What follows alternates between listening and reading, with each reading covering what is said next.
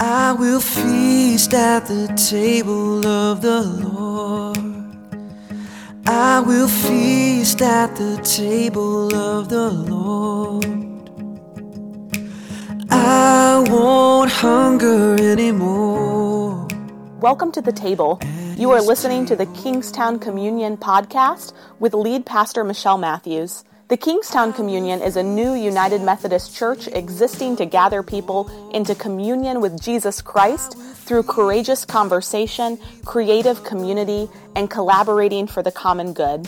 We worship at Island Creek Elementary School, 7855 Morning View Lane, every Sunday at 10 a.m. For more information about upcoming events and opportunities to serve, visit our Facebook page, facebook.com/Kingstown Communion. We're glad that you're listening along with us. If you live close by, we hope you'll join us for worship in person. And if you ever feel so inclined to help us by giving financially, you can do so on our website, kingstowncommunion.net. At the table of the Lord, there is peace at the table.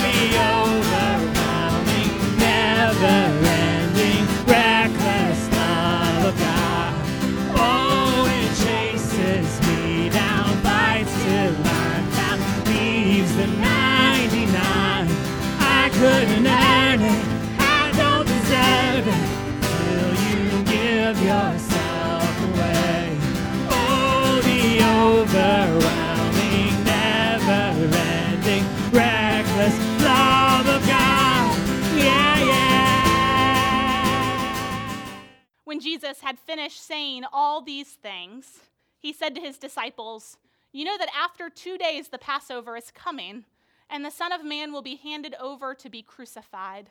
Then the chief priests and the elders of the people gathered in the palace of the high priest, who was called Caiaphas, and they conspired to arrest Jesus by stealth and kill him. But they said, "Not during the festival, or there may be a riot among the people." Now, while Jesus was at Bethany in the house of Simon the leper, a woman came to him with an alabaster jar of very costly ointment, and she poured it on his head as he sat at the table. But when the disciples saw it, they were angry and said, "Why this waste? For this ointment could have been sold for a large sum, and the money given to the poor." But Jesus, aware of this, said to them, "Why do you trouble the woman? She has performed a good service for me. For you always have the poor with you, but you will not always have me. By pouring this ointment on my body, she has prepared me for burial. Truly, I tell you, wherever this good news is proclaimed in the whole world, what she has done will be told in remembrance of her." Then one of the 12, who was called Judas Iscariot, went to the chief priests and said, "What will you give me if I betray him to you?" They paid him 30 pieces of silver, and from that moment, he began to look for an opportunity to betray him. This is the word of God for us, the people of God. Thanks be to God. Amen. So we have worked our way through Holy Monday and Holy Tuesday, and today we find ourselves in Holy Wednesday. Despite being just 5 feet 2 inches, Allison Hargreaves was hailed as one of the finest climbers in the world.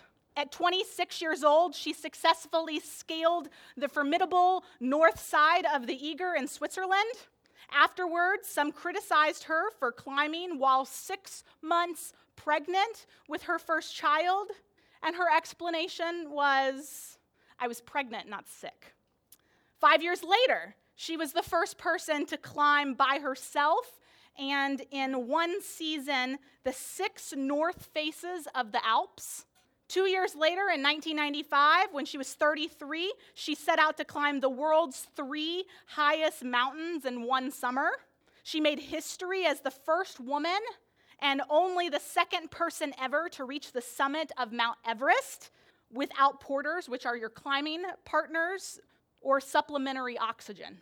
Not long after that, she conquered Pakistan's fearsome K2, but during the descent from the summit of K2, she and her 5 companions were lost in a blizzard. They never made it down. So when her husband was given the news, he was silent and he said, "I can hear her repeating her favorite saying, 'One day as a tiger is better than 1,000 years as a sheep.'" Allison Hargreaves mixed an incredible will and an astonishing thirst for climbing and an astonishing thirst for danger and a commitment to detail and technique and a raging passion for the danger of the mountains. And now, not all of us are quite like her. I'm not at all like her. In fact, as we were planning the Confirmand retreat a couple weeks ago, Alyssa suggested to me that we go camping. An overnight camping expedition is enough to send me scurrying into air conditioning, and I really like dishwashers, and I like blow dryers, and, you know, the kind of things that soften the outdoors. Not all of us are like Allison. I believe Jesus, though, enjoys the Allison Hargreaves of this world. And his encounter with the woman in Bethany tells us why. While all the Gospels agree that this woman came from Bethany, not all agree on whose home she was entering. Matthew's Gospel says she was entering Simon the leper, but John's Gospel says it was Lazarus and Martha's home. In John's Gospel, Jesus is sitting down to dinner with Lazarus and Martha and a bunch of friends. And the woman, named here as Mary, the sister of Martha and Lazarus, takes a full pint of exquisite perfume and pours it over Jesus' feet. I don't know if you've ever found yourself the day before Christmas Eve without a present for a loved one. And quite likely you are terrified of going up to the perfume counter because you think that they're going to try to sell you a whole lot of other things too. They always do, because they're all in these little bags with the lipstick and the foundation and the perfume. And then you don't understand why all the different sizes and why all the different shaped bottles. And so this is what you do when you come to the counter. You treat it like an old-fashioned vegetable stand shopping and say, "I will take a whole pint of that, please." It makes zero sense. A pint is an astronomical amount of perfume. There are no pints on any shelves in Macy's. Our old brother Judas Iscariot happens to be lurking around the corner, keeping an eye on what's happening here at this home. And clearly he's got a better sense of the market price of perfume than the average disciple does. And he takes one look at it and he reckons it's worth 300 denarii. Let's do a little bit of math. A denarius was an average daily wage. If the average household income in Virginia today is around $50,000, then we're saying the perfume Mary poured over Jesus' feet that night was worth the equivalent of $40,000. $40,000 worth of perfume. I don't care what your bailout package or stimulus plan is for the local ointment trade. That's an unbelievable amount of money. You've got to have a bit of sympathy for Judas now. That's an outrageous sum of money. Feel the eyes of the whole room, first of all, on this woman. Watch everyone's eyeballs popping out of their head as they see a bottle, a pint of perfume with a bottle with a pint of scent in it. "Don't drop that. Watch what you're doing with that," is what people would be saying. "Take it easy. Hold on. What are you doing? What are you doing with that?" There's the sheer mesmeric fascination of seeing $40,000 of liquid wrapped up in such a fragile container, held by such delicate hands. Where on earth did Mary get the money to buy such a massive quantity of perfume? Is this her and her brother and her sister's retirement savings? all thrown into one precarious investment. And then what's this? She's now kneeling at Jesus' feet. Now you don't even know where to look. Women don't touch men in this culture. They certainly don't touch a man's foot, because everyone knows a foot is, might as well be politely what we call an upper inner thigh. In fact, the prophets would often use the word feet to replace genitals. This is a disgraceful public performance. This is dangerous. And now she's picking up this bottle of perfume and she's pouring it over Jesus' feet. What a terrible waste and what a dangerous move. Making erotic gestures in front of everyone is one thing, but squandering a huge sum of money is quite something else altogether. I can't believe she just poured $40,000 all over the floor. And now she's wiping Jesus' feet with her hair. What a dangerous thing to do. She seems to have no shame about this flagrant indecency, no awareness of public disgrace, and no worries whatsoever about the criminal, almost criminal waste of money. In Matthew's gospel, it says the disciples were now indignant. But in John's gospel, it speaks specifically of Judas. Why was this perfume, Judas asks, not sold for 300 denarii and the money given to the poor? Whatever his personal motives, you miss the force of the story unless you recognize that Judas has a very important point. It's not just that this is a lot of money and it could benefit a lot of people. It's that the Jerusalem temple, as well as being the key place where Jews could find their sins forgiven and be close to God's heart, was also the center of a bureaucracy that managed welfare on behalf of the poor. So Judas isn't just being mean or greedy. He's saying, we already have a system for managing welfare, and this woman has just driven her coach and horses through it in a disgraceful, insulting, and dangerous manner. What on earth does she think she's doing? And what on earth do you think you're doing letting her do this, Jesus? Judas offers us the voice of common sense and decency and public order. Don't waste precious money and resources. Don't step too close to the boundaries of proper relationships between the sexes. Don't bypass the very carefully thought out systems for providing welfare benefits to the truly poor. Who are we to disagree with Judas? He has all the vocabulary that makes our lives function. He talks about stewardship and policies, and procedures, and bylaws, and strategic plans. And yet he can't see the one thing that's staring him in the face. He can't see the one thing that only Mary sees, that Jesus is going to die in less than 3 days. There may, of course, be good reasons why Judas isn't prepared to see that, elbows deep in Jesus's entrapment.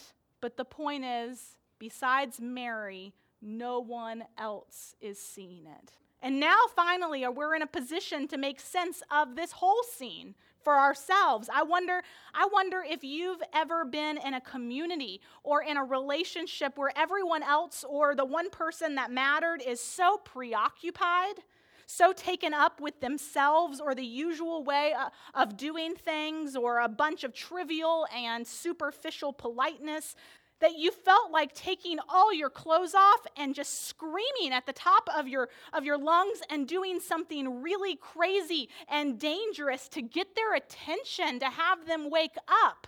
That's pretty much what Mary is doing. And even when she does, still no one pays the slightest bit of attention to her. All that happens is Judas points out that she's totally out of order. And Jesus says, but don't you see? She's behaving like me. She's demonstrating the extravagance, the dangerous extravagance of love. She's poured out her whole self financial, social, emotional, to gain your attention by a gesture of sheer beauty. I'm demonstrating the extravagance of divine love. I'm pouring out my whole self, physical, spiritual, metaphysical, to gain your attention by a gesture of sheer beauty. I am the extravagance of God. I am that dangerous extravagance of God. And if you're taking no notice of her, then how much worse that you're taking no notice of me. Jesus is God flinging off all of the clothes and doing that most crazy, dangerous, wild thing to get our attention and to point us to what really matters. Jesus is God kicking and screaming to try to stir our attention away from the trivial and greedy distractions that suffocate our lives. Jesus is God wasting the most precious and beautiful thing he has to show us, that he is utterly devoted to us. The life of Jesus is worth a lot more than 300 denarii or $40,000. And it's a total waste unless it wins us back to God. And that leaves us with two uncomfortable and very necessary questions. And we could call them maybe the Judas question and the Mary question. The Judas question: what is the thing you are not able or willing to see? What is God trying to show you? I wonder if you're so taken up with routines and distractions and defenses that you can't see the thing, the one thing God is trying to show you. I wonder if somehow all your policies and procedures and plans and programs are in the end forms of avoidance of seeing the one thing that matters. And then the Mary question: what is the beautiful thing God is calling you into? I wonder if there is something you are drawn to, but shy away from maybe, because it seems too costly, too extravagant, too crazy, too ridiculous, too dangerous. I wonder if there is a gesture you need to make because, like Mary's gesture, it's time for you to make a little fuss and to get someone's attention. Maybe for once in your life to imitate the extravagance of God. Judas and Mary and Jesus all wasted their lives in different ways. The point is, have you wasted your life in caution or in love? When people see the waste of your life, does it make them think of Judas or does it make them think of Jesus? Some years ago when I was serving a church in North Carolina, there was a woman who was in her late 50s and was just for the first time learning to read. She'd grown up in a children's home, and the good things in life, the education was one of them, came late to her. She worked at a local hospital taking meals to wards on a cart, and at 40, she married this wonderful man, and her mother-in-law became the mother she had never had growing up, and so her mother-in-law's death was a terrible, terrible blow to her. And so she told me, "Michelle, I spoke to my supervisor at the hospital and I told her the situation and I asked her for a couple of weeks passionate leave." I looked at her and I wasn't really sure whether to laugh or to cry.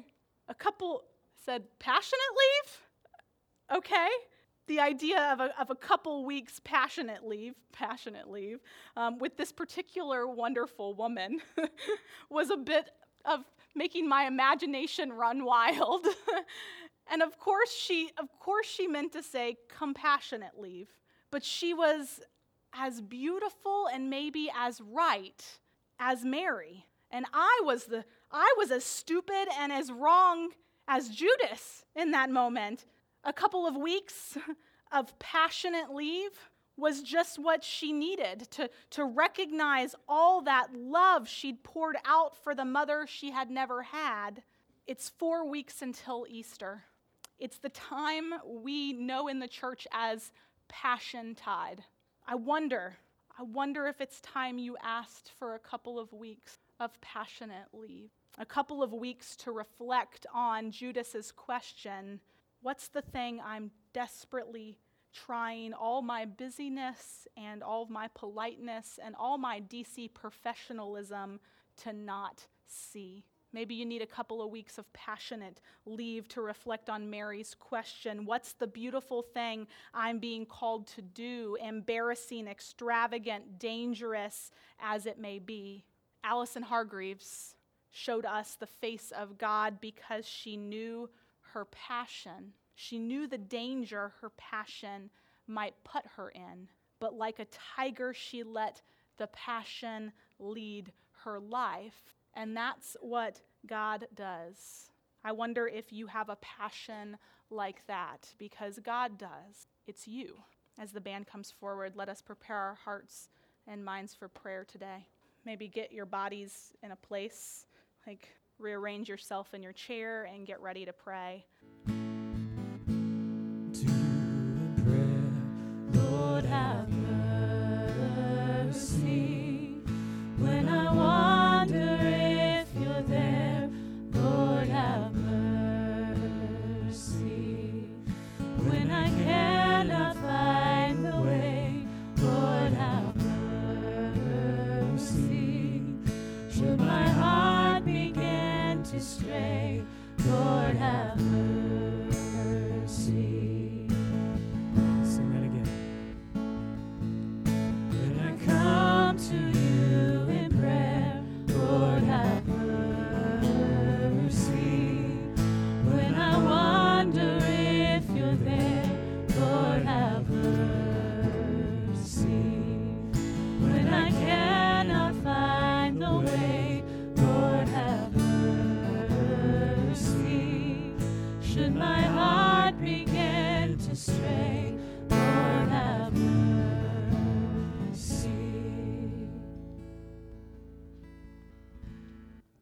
Lord, we gather before you as people whose hearts have strayed, people who, like Judas, have become bogged down in the expectations and performances of life, so much so that we can't see the one thing that we are to see. People who, like Mary, are broken and sometimes feel like we could just give it all away, and yet scared of doing the costly thing, the dangerous thing, and pouring it out. We remember people this week, God, who are in the middle of the U.S.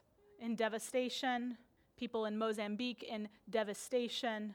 We still remember our friends in Christchurch, and our hearts unite with those who gathered around mosque to do the dangerous thing and defend the creation of holy spaces. Mere 4 weeks, God, from Easter tells us that we are 3.5 weeks from your passion, where the danger of this world led to the dangerous recklessness of your love for us, so that no matter what we put ourselves in, no matter all that we can't see, no matter all that we avoid, you cover us. You stand in the gap for us. However we narrate what you did on the cross, Jesus, we know we could not do it for ourselves. And so we begin to walk with you down that Via Dolorosa. We carry our cross as you carry yours. We take your cross when you can't. And we put to death those things inside of us that keep us from seeing the thing that really matters. We join together in that prayer that Jesus taught us to pray. Our Father, who art in heaven, hallowed be thy name. Thy kingdom come, thy will be done, on earth as it is in heaven. Give us this day our daily bread, and forgive us our trespasses, as we forgive those who trespass against us. And lead us not into temptation, but deliver us from evil. For thine is the kingdom, and the power, and the glory forever. Amen. Lay it all down.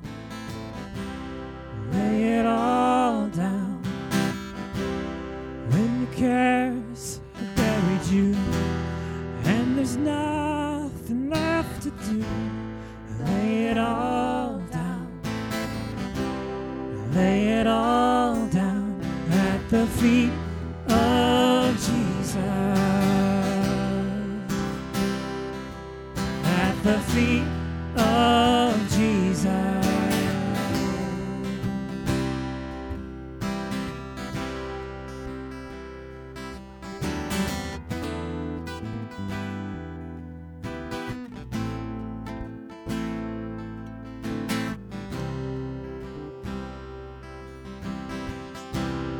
Carried on, but your heart was tired. Feared the worst and felt a fire. Lay it all down. Lay it all down. Filled with all those anxious thoughts. All your doubts became your God. Lay it all down. Lay it all down at the feet of Jesus. At the feet of Jesus.